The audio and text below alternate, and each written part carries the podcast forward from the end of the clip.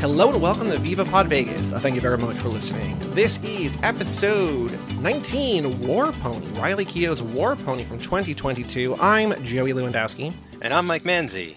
And Mike, this is a special bonus episode, main feed bonus episode, of course. There's no other feed, there's one feed. This is the only place you can listen to it. But we've been talking about this for a while. Riley Keough, granddaughter of Elvis Presley, along with her best friend, according to the internet, Gina Gammell, uh, Mm-hmm. directed this movie War Pony, which we knew had come out you know, in in festivals last year, but now on VOD, we figured we would cover this movie because I think we both just really wanted to watch it. Yeah, I, I think it's a combo between wanting to get to some more modern films on this podcast somehow, some way, Mm-hmm, Riley being a perfect door to walk through for those, and uh, hearing about this, her directorial debut. Mm-hmm. I'll get to something about that in a minute. About Ooh, teaser. nothing too risque, nothing like that. But like, uh, I think we just need a break, maybe from Grandpa, just just for one or one movie or so, just a little wedge there, because the next one I think is going to be a big one, uh, if I'm not mistaken. We're gonna Uh-huh. get, we're getting to tickle me, We're gonna get tickled. so. You know, this is going to be a nice little like uh, buffer, a little like snack before we get to that main course, maybe.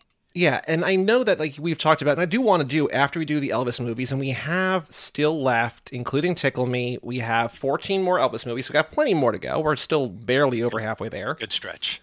We want to do the Priscilla movies, Yeah. and then we want to do Riley Keough movies because like I think it'll be fun that we can also do like you know concert films and movies where Elvis is a character and whatever, whatever. Like there's Right, plenty of things we could just do like as we go along, right? Yeah, but yeah. I feel like when there's a new release, like we had Baz Luhrmann's Elvis last year, we got this one now. Later this year, we'll have uh, niece on Uncle Francis, I guess. I mean daughter, but like you know in your in your parlance, Sofia Coppola's Priscilla. We'll have a, Yeah, yeah. we'll have a Coppola there. So we got more, another, at least one more bonus episode coming this year, but it is nice just to mix it up a little bit. Yeah, most definitely. I am glad we're here. This was an unexpected. Like I didn't know anything about this movie. I just knew that she directed a movie. Um, I was actually I thought she'd be in the movie too. She never shows up, which isn't an issue or anything. But like also she is a co-writer of this as well, producer. I was reading a little bit about the production. Like this seems to be from the start like one of her babies, uh, Yes. if not like her first film sort of project on her own. So I have a little bit of backstory here. Before we get into this movie, there's three bits of news, and I want to read one email. Oh, sweet. Okay. Love it. So the first email, we have other emails that we'll save for the Tickle Me episode, but Lucy Spencer emailed this week. And Lucy's written in before, and she says, Hi guys, been waiting for the Tickle Me episode, but I don't see it anywhere. You guys put out Viva Pod Vegas. Is it somewhere and I'm not finding it? Thanks, Lucy. P.S. You guys used to put your favorite song from the movie at the end of the episodes. I love that. How come you stopped? Love you all. Keep it up. So two Oh. answers there. okay. I edit these episodes and I stopped putting the song at the end because I'm like, because we've gotten so many emails for different podcasts from Spotify, like, you don't have permission to use this. And there's like an appeals process, and I'm just like, uh, we have rights to use it. Click that. And then, like, I don't know what happens. I just sort of, so like, I try to dodge copyright as best as I can. But then I'm also like, the Viva Pod, the Viva Las Vegas song is our theme song, and that doesn't get flagged. So I'm gonna start putting Elvis songs at the end again. Sorry, Lucy. I agree. We're gonna, we're gonna, I'm gonna start again. Thanks for pointing that out, Lucy. I'll, I'll have an idea. What if, to skirt some copyright issues, I sing a few bars and we do a little Elvis karaoke at the end? I, I won't mind. I mean, we're we're going to be doing those those in person, so you have to sort of like share the embarrassment a little bit on the air, uh, watching me do it and all that. Mike, Uh, you want to spit a couple bars from this movie of Lil Uzi Vert or J. Cole or Buddy Red Bow? You want to do some of those lines from this movie? Oh, I don't remember those songs. It's not Okay. like catchy Elvis. I would if I could. Um, I just that end song, oh, had me in tears. So like, I don't Mm. want to. I don't want to revisit that too soon. But we'll talk about that. Um, and, the other thing is, yeah. What yeah, was go- the, the other we, thing? did, we did not we did not do Tickle Me yet Yeah. because we were going to do Tickle Me. And the schedule got messed up. We did Mission Impossible online, but exclusive, exclusive. exclusives. We have plans next weekend to get together to watch the new Cage movie, Sympathy for the Devil, and do this. So hopefully, fingers crossed, knock on wood, Tickle Me in about two weeks. Sweet. Um, yeah, and also thank you for writing it. Like this is so cool to be like, where's the where's the episode? Where's the Where's the episode? beef? Yeah, like I've never uh, none of my other shows write in and is like, when are you getting to this episode? Why isn't this episode out yet? So that's very cool, very encouraging, very uh, motivating. Thank you. Yes. So now here's three bits of news all about Riley, not about Elvis. There's an Elvis news we'll save for two weeks, but there's three bits of Riley news. Okay. The big one Yes. deadline. Riley Keough named sole heir of mom Lisa Marie Presley's estate and new owner of Graceland after challenge from Priscilla Presley. Wow. Wild. Riley Keough, the granddaughter of Elvis Presley, today was named. This is on August 4th. The sole. This is all this week. Like we we had, we basically decided to do War Pony like two or three days ago, but like in the last week, three bits in Riley news. It's, it's crazy. It's weird timing. Yep. Today was named the sole trustee of the estate of her late mother, Lisa Marie Presley. Priscilla Presley filed a petition to challenge the validity of Lisa Marie's will in January. The legal action disputed a 2016 amendment to the will that excised, cut out, Priscilla as trustee. Priscilla's attorneys said she only became aware of the quote purported amendment after Lisa Marie's death. Uh. But then Riley had filed a 73 page petition in June in support of her bid. So it seems like she wants this. So she's going to preside cool. over the sub trusts for her half sisters. Priscilla will be a special advisor to the trust and receive a monthly payment. Blah blah blah blah blah. But I know there was like messy kind of family stuff. Okay, um, all right. But you know, so I hope you know if she wants this, it sounds like she wants this. You know, good for her. Yeah, I'm proud key, of her. Happy for her. Keys to the kingdom. Very nice. Keys go, go, Can go live in Graceland if she wants all that. But it's nice to know. I mean, she seems to be a very productive person, like has a good career, has a pretty clean image and all that stuff, like no controversy or anything. Probably best to for her to kind of be the face of Graceland and the face of the Elvis estate and all that. It's like not a not a bad thing at all. Now I don't remember. Have you been to Graceland or no? No, man. And I think we were gonna plan to do that at the end of the run of this. We will. We still, we still will. I've been there. I went there once on my cross country road trip, and it was great. And I stayed at the Heartbreak Hotel, which was also fun. There's an nice. Elvis channel. There at least then had a guy behind the counter just swapping out DVDs, and just when an Elvis movie would end, he put another D- like it would be on the DVD menu or like the DVD player menu. It was very cool. Uh, but you know, we got to we got to do that for sure because that'll be a fun episode. Absolutely. News number two Riley. Riley Keough reveals baby's name and it includes nods to grandfather Elvis Presley and late brother. So, August 8th, this is just two days ago as we were recording on people.com. Mm-hmm. Riley Keough's baby daughter is taking after two important family members. Her daughter's name is a nod to both Keough's late grandfather and her late brother. This is Tupelo, said the new mom, before sharing her baby girl's full name, Tupelo Storm Smith Peterson. Nice. Keough said they originally chose the first name, the name of the Mississippi city Elvis was born, because of its subtle connection to her family. Quote, it's funny because we picked her name before the Elvis movie. I was like, this is great because it's not really a well known name or word in relation to my family. It's not like Memphis or something.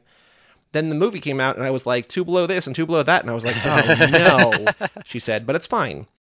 Yep. And her daughter shares the same middle name as her late brother, Storm, in honor of his three years after his death at the age of 27. Very so nice. it was nice that she honored, got to honor both of them. Very nice. I did Tupelo is actually yeah, that's a that that's a good name uh, for that's a good that sounds like a good name that hasn't been used very often. Yeah, I could see a person being called that Toop is kind of a cute nickname. A Low is kind of a cute nickname, right? Especially for a girl, like a like a Lorelei, a Low. Maybe you call her Tulip. I don't know. I, I She's also Riley's also on the cover of Vanity Fair this week. That's where this okay. I think came from and looking great on there. And then the third news. This is the dumbest news, but this came out yesterday. All right.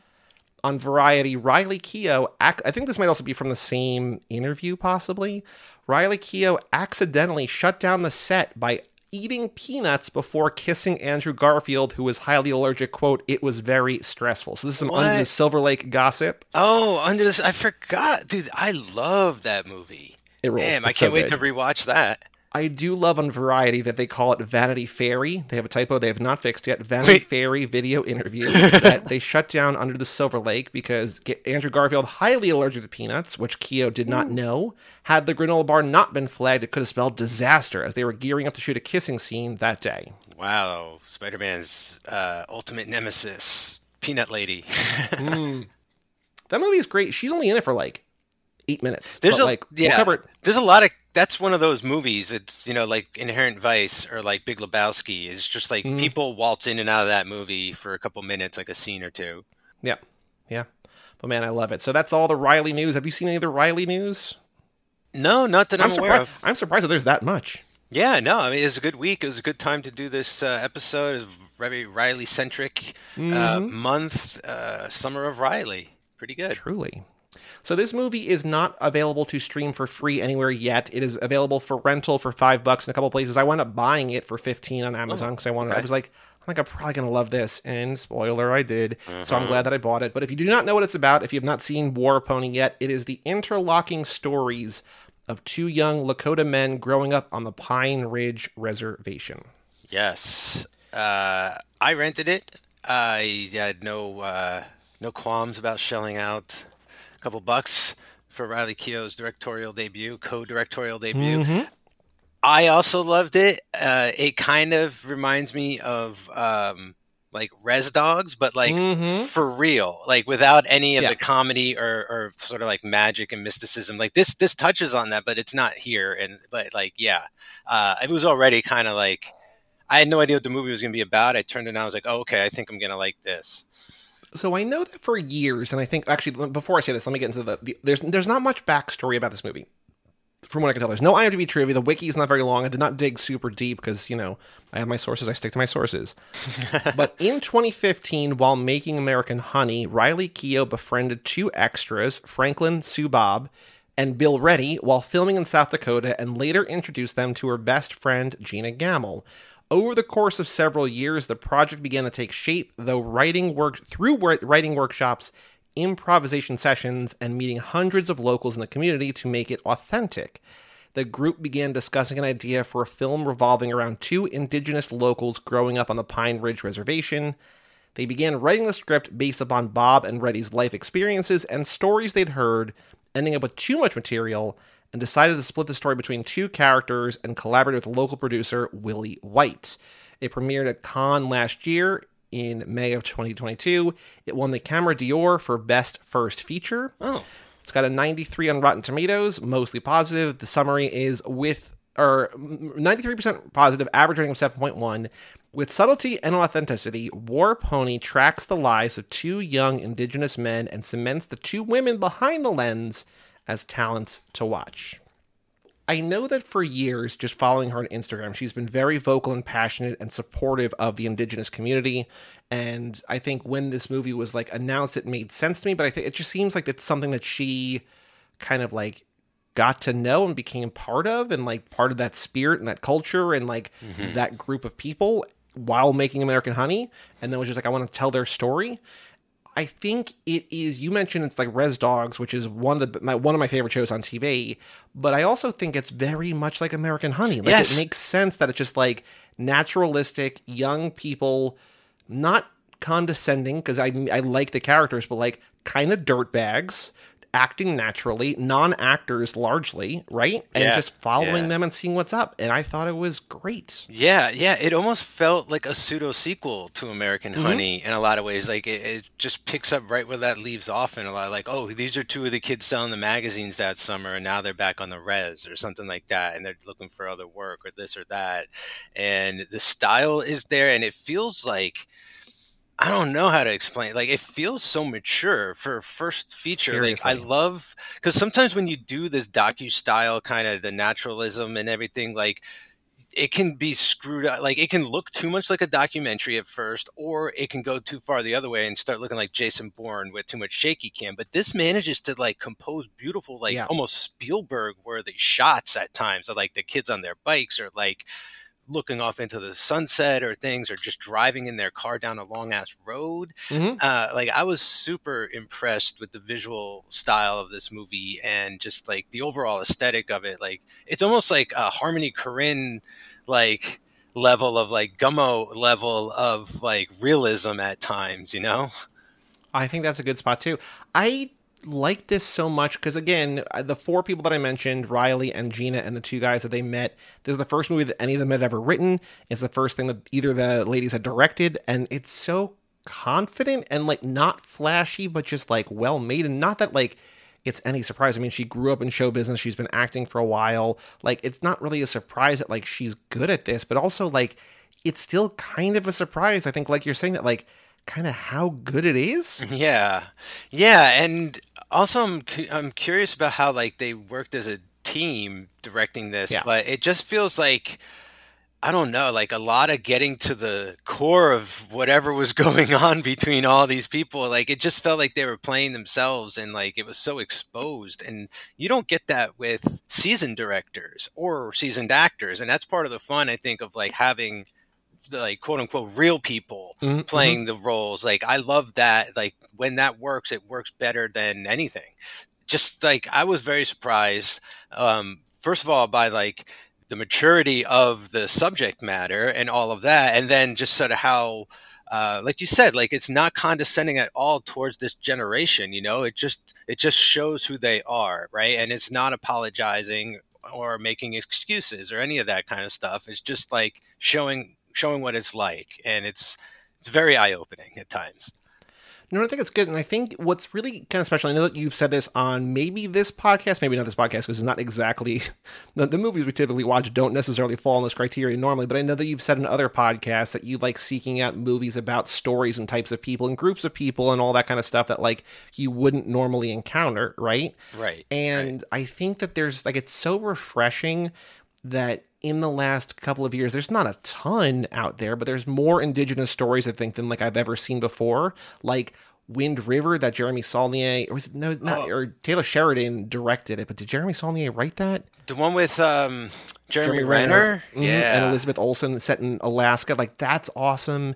And like Reservation Dogs is great, and this movie is great. And I feel like there are so many stories that can be told. Also, you know, I just came back from vacation and having seen two Boy Genius shows on the West Coast, and like I saw them in New York too, and like everywhere they're going on this tour, they're having a local from a local tribe. They're having an indigenous person, usually like an elder, and then one of the shows I saw, they brought out two young women with him too, and they just kind of introduce and just you know talk about like the land that you're on, and like there just feels like there's more kind of acceptance and excitement and you know desire to have these people tell their stories because like there's so many stories to tell. Like imagine you know meeting these guys and like just these two guys have so many stories that like it fills up more than one movie. They're like we have to split into two characters right, like we just we Yeah. have too many good things or too many interesting things or too many crazy things. And that's just two guys right? Like you have like Yeah. every tribe every reservation every whatever. Just it's it's it's unbelievable. Yeah, I think I think one reason it hits such a nerve with me, like you say, like I have been like I love seeking out stories that are you know way different than me and the way I grew up and stuff. Mhm, and in a lot of ways, seeing that uh, part of the world puts me back in my place, you know. And it's like don't get too big for your britches and this and that. And like this is definitely a type of movie that does that.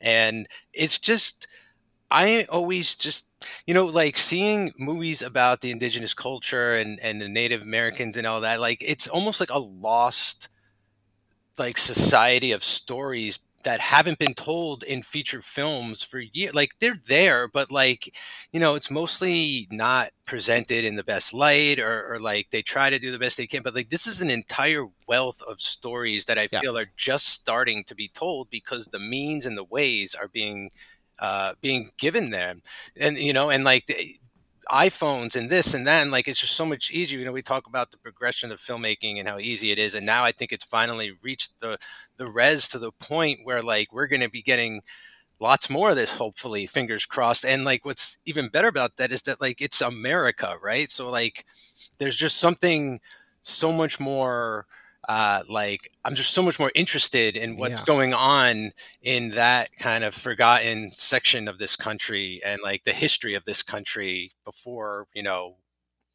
the the other people like showed up because it's no secret even on this podcast that I think one of, if not your favorite genre, is Western. Like this isn't like a traditional Western, but this is like a different kind of Western, a different. It's the same setting used differently, told differently, explored differently, and it feels like it's not a Western, but it is right. Like it's still Right. it's a different story told in that setting. Yeah, like like a neo western, right? Mhm. Like a lot of that kind of like. There's been a bunch of those recently, and uh, not just recently, but like that is technically you know a genre. So I feel like this, yeah, fits right in there. I didn't take a ton of notes because I was just enjoying watching the movie. But the first thing I wrote down that I wanted to make sure that I remembered is about halfway through. So it's following these two ki- these two young men. One's probably ten or twelve, maybe, and then one's like about ten years older. Does that feel right? Yeah, I'd say like maybe. 13 and, and 19 something like that Okay. maybe yeah that's the vibe i was getting I was trying to figure out if this would fit for Brian's podcast, and I don't think either. Like we see some school Hmm. scenes, like a couple, but I think it's middle school. It feels kind of like. Yeah, it's right. It's right on the edge there. But the first thing I wrote down is that at about halfway through was sort of unexpected. Like we don't really know, I don't think, how it happens, but the younger kid's dad and like all these like this whole movie, there's this like looming dread because like these are like kids who are like dabbling in crime or like full on going out for after crime and like they're all just like you know doing drugs and drinking and whatever and like it's exciting and it's fun to watch but it's also just like something terrible is going to happen to maybe everyone in this movie or maybe nothing happens like maybe nothing terrible Right. happens but like it feels like every scene which is a good movie i think and so the entire movie, I'm just like, oh my God, what is going to happen? And then, like, sort of unexpectedly, the young kid who, like, after he gets, like, choked out by his father, which is crazy, a couple scenes later, his dad dies.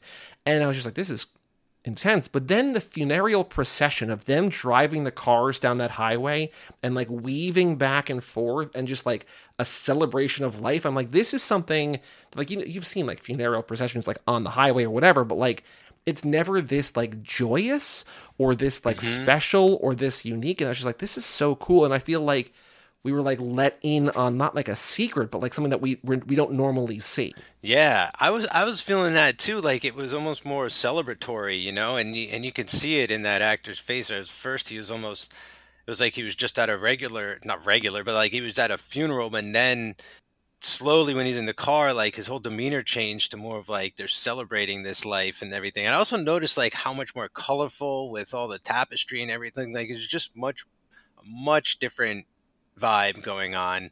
So yeah, that was that's that's a great example of showing you know parts of the culture on screen, you know, authentically that uh, most people, I mean, I wasn't aware of. You know, is there a scene like that other another scene that stood out to you as one that you uh, particularly loved or was you know caught off guard by or just really enjoyed Well, I mean, I love the ending. I just love the visuals of the endings with the turkeys. Like it, it's such a surreal ending, but like it also, you know, makes perfect sense and it's logical and it's such a good conclusion. But like very much like you, they did an amazing job of just building tension this Mhm. entire film, you know, and like watching a bunch of unsupervised kids running around with drugs and then watching like teenagers try to be parents, you know, but like the mom's in one of the mothers in jail and you're like, wait, he's got another baby mama. Like, what is going on? Like, it is just sort of so out of control. But by the end of the movie, you see that they kind of like in a weird way have it under control or like you feel like they're going to be okay. So like it escalates and all these bad things happen. Iceland, don't watch this. The dog doesn't make it. You know, that was terrible. But at the end, it ends on such like a joyous conclusion, like such Yeah. a feel good moment that like you know doesn't feel false or anything. It feels like totally earned and like everything's going to be okay. I had such a sense of relief at the end of the movie that uh, that everything did pretty much work out for most of them the best it, could. I mean granted they went through hell but uh yeah i, I don't know. I, I i can't really pinpoint like another scene where i was just like whoa like uh that threw me off. But I, I mean, the stuff when the when they were seeing the buffalo, like I liked that a lot. There there isn't a whole lot of that kind of stuff, so like it really uh, meant like a lot. kind of magical magical realism in a little bit even though it's not really like magical it's just like probably not there exactly, yeah. So like that was a nice. That was nice that it was touched upon, but not dwelled upon. Yeah. I do like so there are there are basically two different heists in this movie. At the end there's the turkey heist, but there's also Yeah. like the puppy heist in the middle. Yeah, yeah. and I just like what kind of movie is gonna have two like believable, logical, makes sense, fits the narrative, is exciting, is a little tense, is a little scary animal heists, and this movie does both. It, there's the the puppy heist from just the whole like puppy like the, this kid is just trying to like trying to get rich quick, and like his idea is to buy a poodle for a thousand dollars and breed it and then sell the puppies. And I'm like, there's got to be easier ways to make money, kid. Like, th- this seems like a bad idea. And then someone like steals his dog and sells his dog, and so he goes to steal it back, and there's a bunch of puppies there, and he steals like, I'm like, what is going on? Like, I loved it, but I'm like, this is not at all what I expected to see in this movie.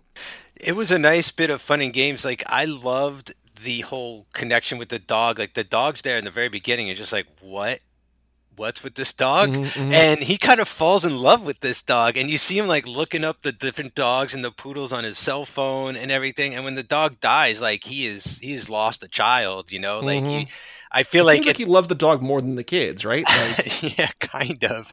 You know, treats them the same at times. Uh, that whole kind of section of the movie I thought was like really interesting. I didn't realize that that thread was going to uh, sort of run so deep throughout. Uh, and the dog heist was definitely hilarious with like, I, I don't know that the girl was like all like passing out on, on her bed and she had like the shotgun and the guy was just like, yeah, my dog. She's like, no. And like, get out. And he's like, all right, I'll get out. Like that whole kind of scenario sneaking around the house thing. That was very funny. It's crazy, and I th- I think you're right because I wasn't expecting like the dog because it feels like a scheme, right? Like in the classic, like Yeah. this isn't gonna work. He's gonna bail on this. He's gonna try something else. But like he has, he sets his mind to this dog, and then he has the dog for the rest of the movie until the dog gets out of the car, attacks the turkeys, and is shot by I guess the owner of the property or whatever. Yeah. Um, but yeah, puppy ice was great, and then the turkey ice at the end is great too. I did like speaking of his baby mamas, which I think I think the second one is maybe kind of his girlfriend, even though she seems like she hates him. Um, but she was definitely giving me big Zola vibes, like not like Riley Keough Uh-huh. specifically in Zola, just like with one time with her hair in the top ponytail, but also just like so just exasperated and just like you're Mhm. wasting my time. What do you want? Get out of here. Just like being so probably justifiably mean to him. I was like, this rules. This is good. This is very funny. yeah, all his his interactions with his girlfriends in general, like it's all just funny how they're kind of like I, I don't know why they keep giving him like so many chances and stuff, but like they just can't help it, I guess, to a degree. I, I don't know. I wish there was a little more, to be honest with you, with those girls in the movie. But I understand it's not their movie, and you just get to see how you know they're reflected through him. But he definitely sees them as they hate my guts, Mhm, mhm, mhm. and that in in sort of um, you know unexpectedly funny ways. Like, yeah, they don't like each other. Because his first one starts the movie in prison. It seems like he's trying to get money to bail her out, even though he doesn't really want to bail her out. And then he just kind of like ignores that and she gets out otherwise. And then she shows up for like one scene at the end. She's just like, get out of here. Like, I don't want to see you. Right. But like the other one is in a couple scenes. But I just like that there's like this. I think what this movie does a really good job at doing is like showing that there's like a there's a literal community and group of people who know each other. Like when the kids go to that like convenience store and they put down like six bucks for like not enough not enough money for all the food, and the guys the, the Yeah. woman behind the counter is just like this is not enough money, and then like it just so happens that like his grandma walks and she's like I got you baby, and it's just like everybody knows each other. Everyone like there's a there's a real sense of community and like they they help each other out or they like begrudgingly will help each other out or like they'll just be babysitting even though they don't want to be just because they're there it just it, it feels cozy it feels like communal in a way that i feel most movies because i don't think most communities really are Well, I think that's like one thing that gets down to like the core of of the of this community is like it's a tribe, right? It's Mhm. like that's you know that's something I feel like is almost lost in society these days. Like we live we live next door, but we live so far. mike are you saying that we live in a society yes, but it could be a better society if it was more tribal. Like that's like the end of the movie, right? When like the stories finally converge at the end when the younger kid sneaks into the older kid's house just to like get a sandwich, you know, Yeah. and like a place to sleep and and he totally accepts him. He's like, "What do you want to eat? You want this? You want that? Like chill out, like have a seat, have a sleep." Like you could tell that like they're going to be together and take care of each other at that point. So, yeah, I love that that was definitely a big theme of the movie. I had two thoughts about that interaction at the end. First of all, I was just like, it's just like Heat. We have Pacino and De Niro sharing the screen for the first time. Um, but as, as like halfway through the movie, I'm like, they haven't interacted. I wonder if it's going to end with them together, or if it's going to be like a time shifted. Like this is either like a younger kid, or like the young Oh. kid is like the other kid's dad, or something, like just like something like that. But like, I was glad it didn't do that, but I could have seen that coming together in a way like Yeah. where something happens. But like, no, it's just they're in the same reservation, they're in the same area, but they don't interact until you know the little kid is really fending for himself, and he's just he eventually you know tries to steal food from the older kid and gets taken care of. But Yeah. That that feels like something that would have been more of a like a note for an executive for like make this more commercial be like what if we find out Mhm. that like half the movie is the kid's son grown up and like you know the movie the stories will converge and you'll find out the dad's dead it's like no like they didn't have to do you know like they did it this way it was better and yeah i was because because it just shows how like they they naturally like flowed together at one point you know like the circumstances brought them together and it just felt so like so natural for that to happen throughout the story you know and it was like the story was like no they don't meet until the end of the movie Right. I think the, the the point you said, like you know, a, a studio exec might make that note to make it more commercial. This movie had a budget, I think, of three million dollars. It made like ninety grand. Like it wasn't made mm. to make money. I think it was made to Yeah. tell a story and be like an art piece. And like, I think it does a good job because I, I do like that it's not. It doesn't feel convenient that they cross paths. It feels inevitable, right? Like it's not like it's not like oh, like the, of course they're going to meet because like that's how this, it's just like no, like that. Ju- they they just because they're all like doing shit they shouldn't be doing. Like they're gonna cross paths at some point because they're like talking to everyone, right? And so like it's are they gonna meet at the white guy's big house? Are they gonna meet here? Like that kid's driving the car. He's like four 12 year olds or whatever. One's driving a car while drunk. One's like doing meth in the back seat. One is drinking in the front. I'm just like, this is the most stressed I've ever been watching. Like, just stop. And then they hit a deer and then they just leave the car. I'm like, what the fuck is going on? the movie is so tense. But I'm like, are they going to hit, are they going to hit the older kid? Like, what are they going to do? And it's just, no, it's, it's simpler than that. And I think it worked really well. It's funny. I had all those thoughts running through my brain. I was like, are they gonna bump? Are they gonna crash into the other dude and his kids? And like, they had a gun in the car. Like when they crashed into Oh, the yeah, the tree. fourth, yeah, the fourth kid had a gun. And I was what like, did he shoot one of them? Like what?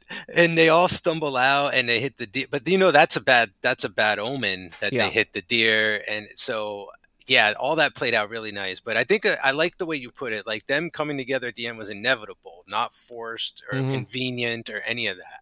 Um, it was. It's almost like the the little kid like was lost everything until he arrived at rock bottom, which is where the other dude was waiting for.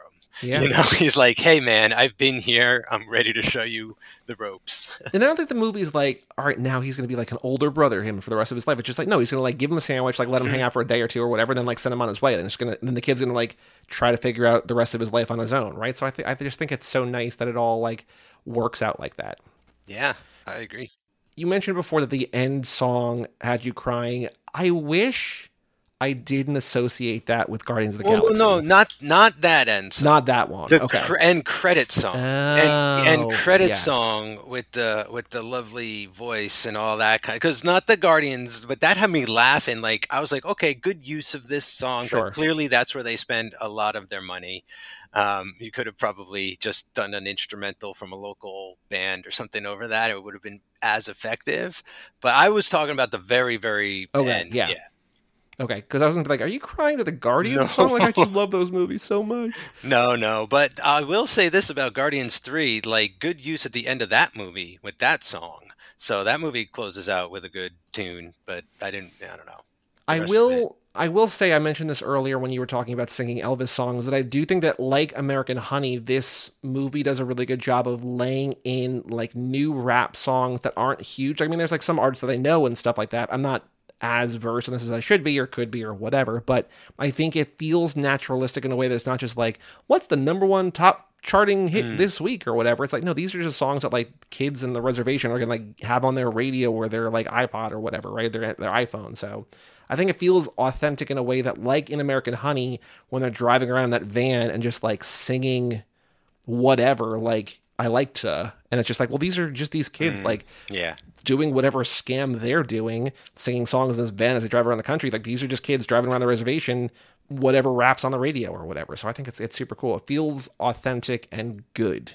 Yeah, I agree to the point where like it's kind of like unnoticeable, right? It just like again blends seamlessly in to the rest of the film. It never until that final song never really draws attention to itself in any ways like that where it's like we got to sneak in like uh, this top 40 hit or like you Mhm. know uh, we'll get more money like we've licensed this song for a co- like they've given us a couple bucks to put it in the movie like i didn't i didn't ever get that sense and but in that way like now that last song the the way they used it it like that really sticks out like a sore thumb But I like, I mean, the turkey heist is funny, right? Like, it's a Yeah, funny yeah. thing where they're like fuck this white guy. He screwed me over. It wasn't my fault. All this different stuff. Like, we're going to just take him for everything he's worth. Because there's also like the older kid gets a job because he, again, trying to make money, passes a guy in like a nice car, broken down the side of the road. And he's like, oh, this is an opportunity. Pulls over. He's like, what do you need? The guy's like, I need to get to my house. I need to get a tire. I'll, 80 bucks, whatever. Kid's like, okay, cool.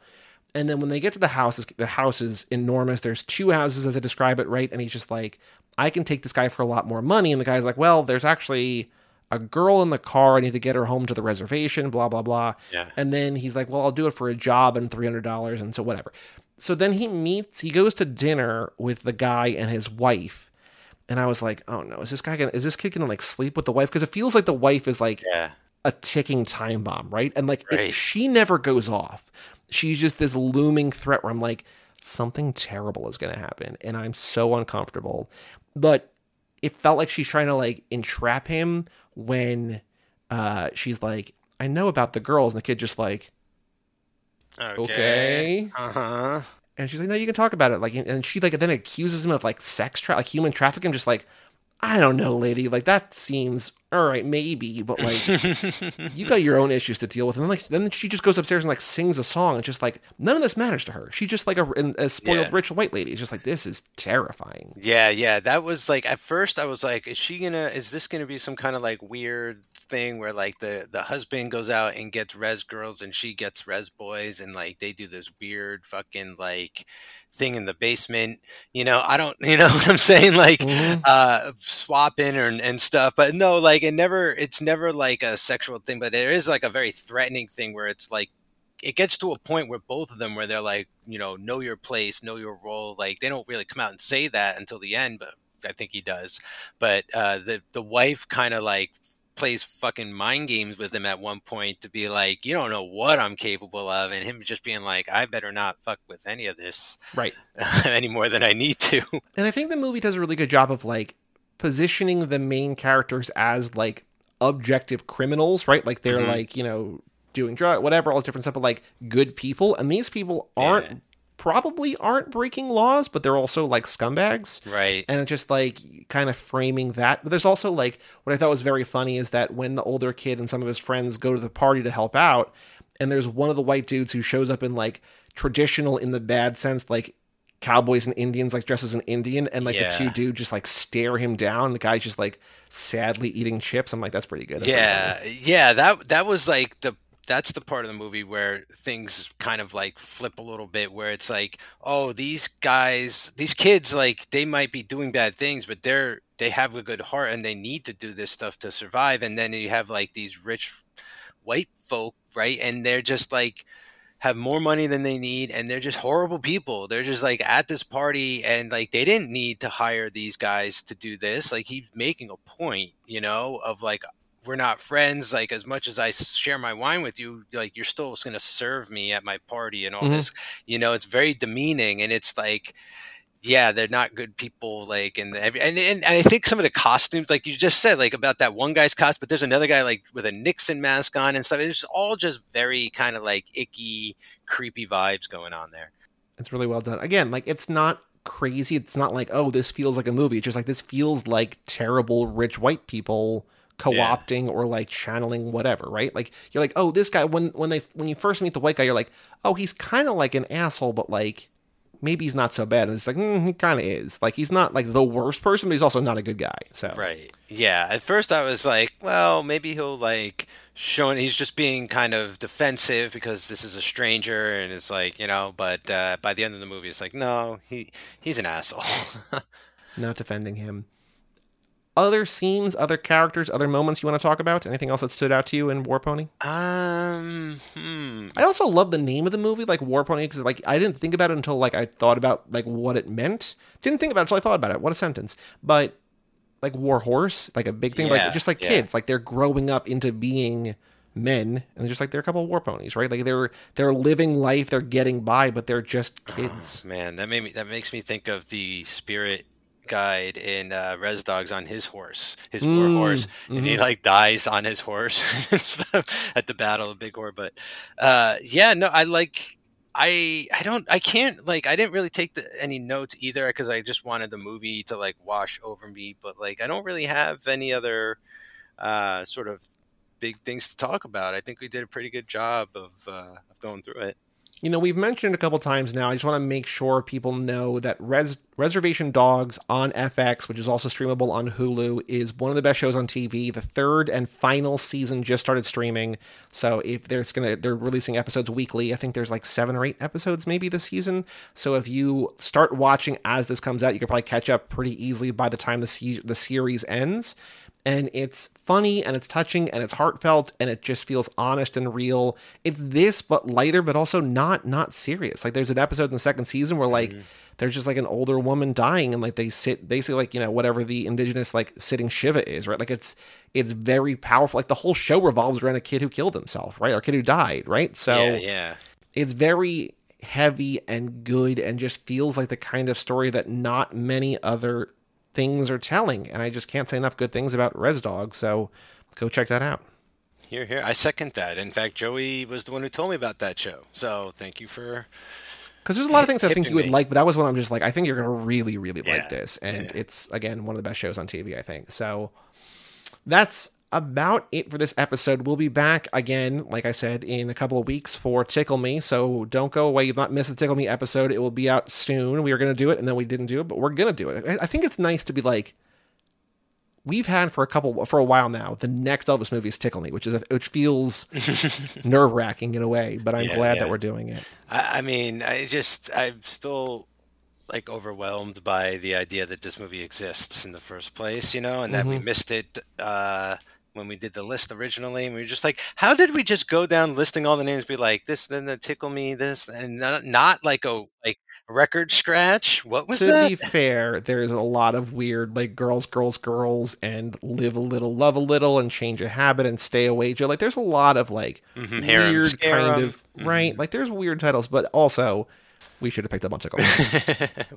well, we'll get there very soon.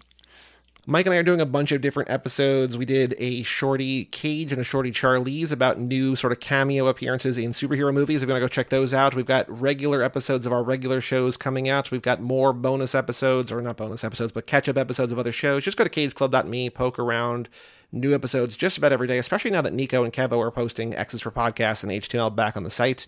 There's so much content over there, so go check out cageclub.me for all those things at Cage Club Pod on Twitter and Instagram, and email us if you want. King, K I N G, at cageclub.me. And we will be back with Tickle Me before the end of the month. Fingers crossed, unless something bad happens, but I think it's will be fine. I'm Joey Lewandowski. And I'm Mike Manzi. And we'll see you next time right here on Viva Pod Vegas. You're not a dream, you're not an angel, you're a man. I'm not a queen. I'm a woman, take my hand. We'll make a space in the lives that we planned. And here we'll stay until it's time for you to go. All right, uh, Elvis has left the building.